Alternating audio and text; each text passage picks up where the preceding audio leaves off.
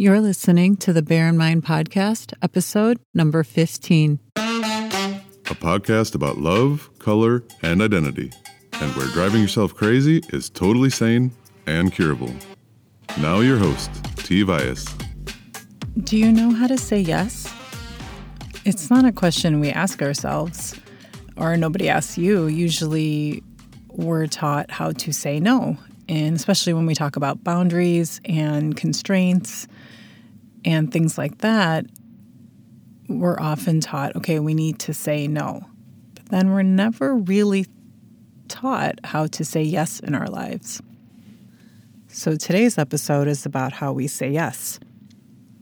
And so society doesn't sometimes make it easy to have a clear distinction between yes and no, meaning social decorum in certain cultures or even in certain families, yeses and nos are considered impolite in certain situations. Even in the culture I grew up in, which was an Indian culture in the United States, I was taught that there are certain social decorums in saying yes or no. Like you go to somebody's house in my family, my Indian family, and you say no three times to food whenever you're offered food, but you eventually say, say yes. And you always say yes because it's polite to the host to say yes to food. So you can see how we've taken on different definitions for saying yes and saying no because we've let ourselves be influenced by the things that we've learned from our family and friends and society. So, first off, I'm going to clear up some of this messiness and make a very important distinction. When somebody says no to me, I take that no at a face value, no matter what society has taught me or the culture. So, for example, if somebody comes to my home and I have coffee or tea and I offer them cake and they say, No, I, I don't want any cake, I don't then go, Are you sure you don't want a piece of cake? It's homemade or, or whatever. I take the no at a no. And it's important to make the distinction between how we take somebody's no and yes and what that means, and how we communicate our no and yes to everybody else.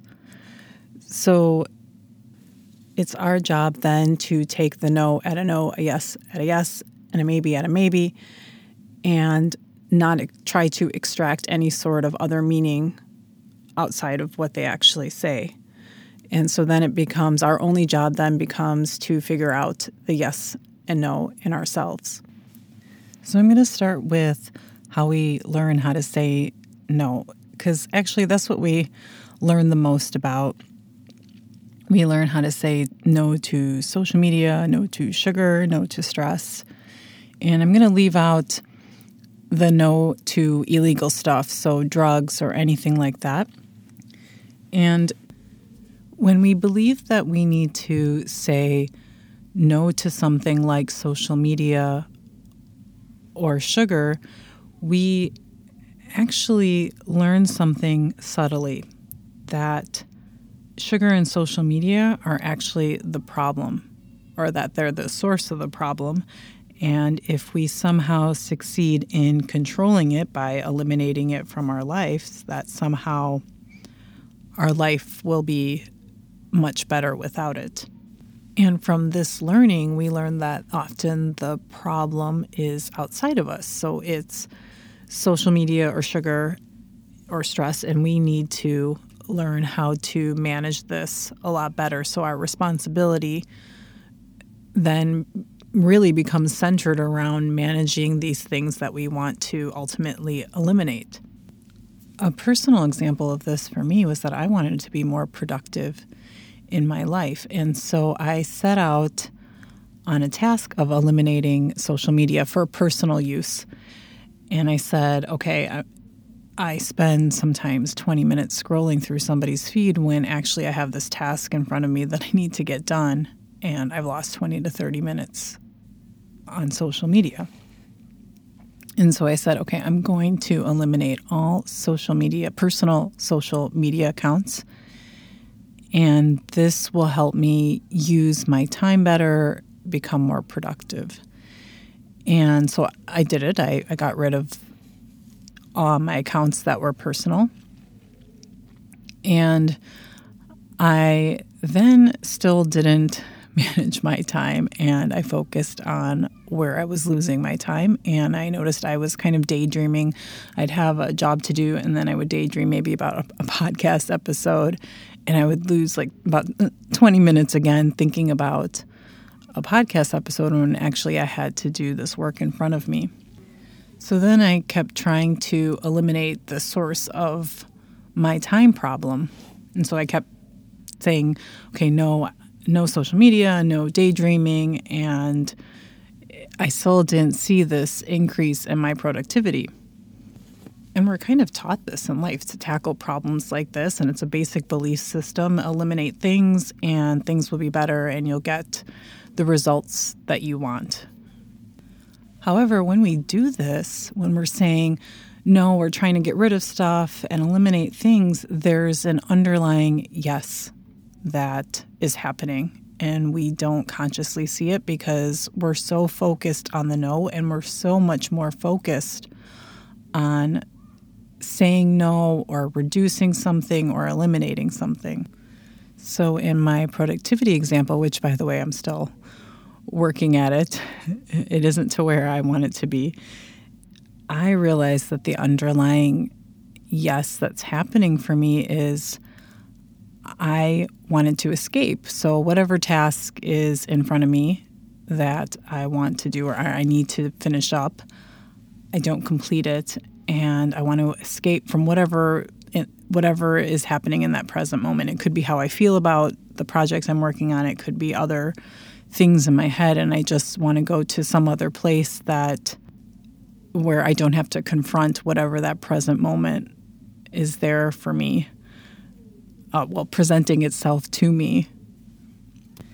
And we call this this thing different things. I call it escapism. It could be numbing. It could be distractions. And basically, it's just trying to avoid anything that's currently happening in the moment.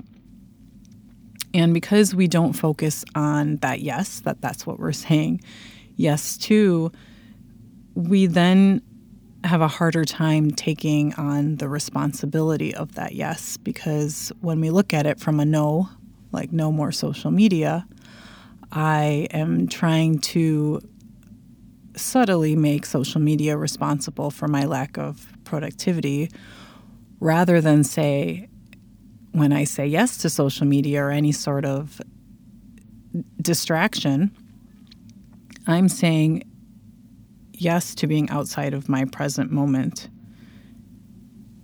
And that's my responsibility. I am unconsciously choosing to go out of the present moment, outside of whatever work I need to get done, and go someplace else. And that is my yes. So we miss two big lessons when we focus more on the no and not on the yes. So we don't even know what the yes is that we're saying yes to.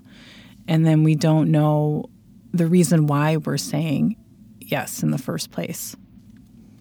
So I'm going to wrap it up by looking at the yes in the situation that I spoke of in the beginning of this episode with my family with regards to Indian social decorum. So when I say no to food when I go over to my family's home and I first say no, and knowing that eventually I'm going to say yes. In maybe a situation where I'm not necessarily truly hungry, in that moment when I say yes to the food, I'm actually saying yes to social decorum. But why am I saying yes to social decorum? And the honest answer and not lying to myself like, oh, I want to show respect is actually I don't want them to see me as rude. So I'm saying yes to the fact that I want them to see me as, well, a good Indian girl. And if I say no to the food, I am actually saying yes to my body. So if I don't feel hungry and I feel like, oh, if I eat any more food, I think I might, yeah, vomit, I'm actually saying yes to taking care of my body. And even in the no or the yes, it's trying to find out what that real yes is that you're saying yes to. So I'll know I'll come back to this topic for sure. And I'll check back with you next week. Thanks for listening. Listen for a new episode next Tuesday by subscribing on your favorite podcast platform. Bye for now.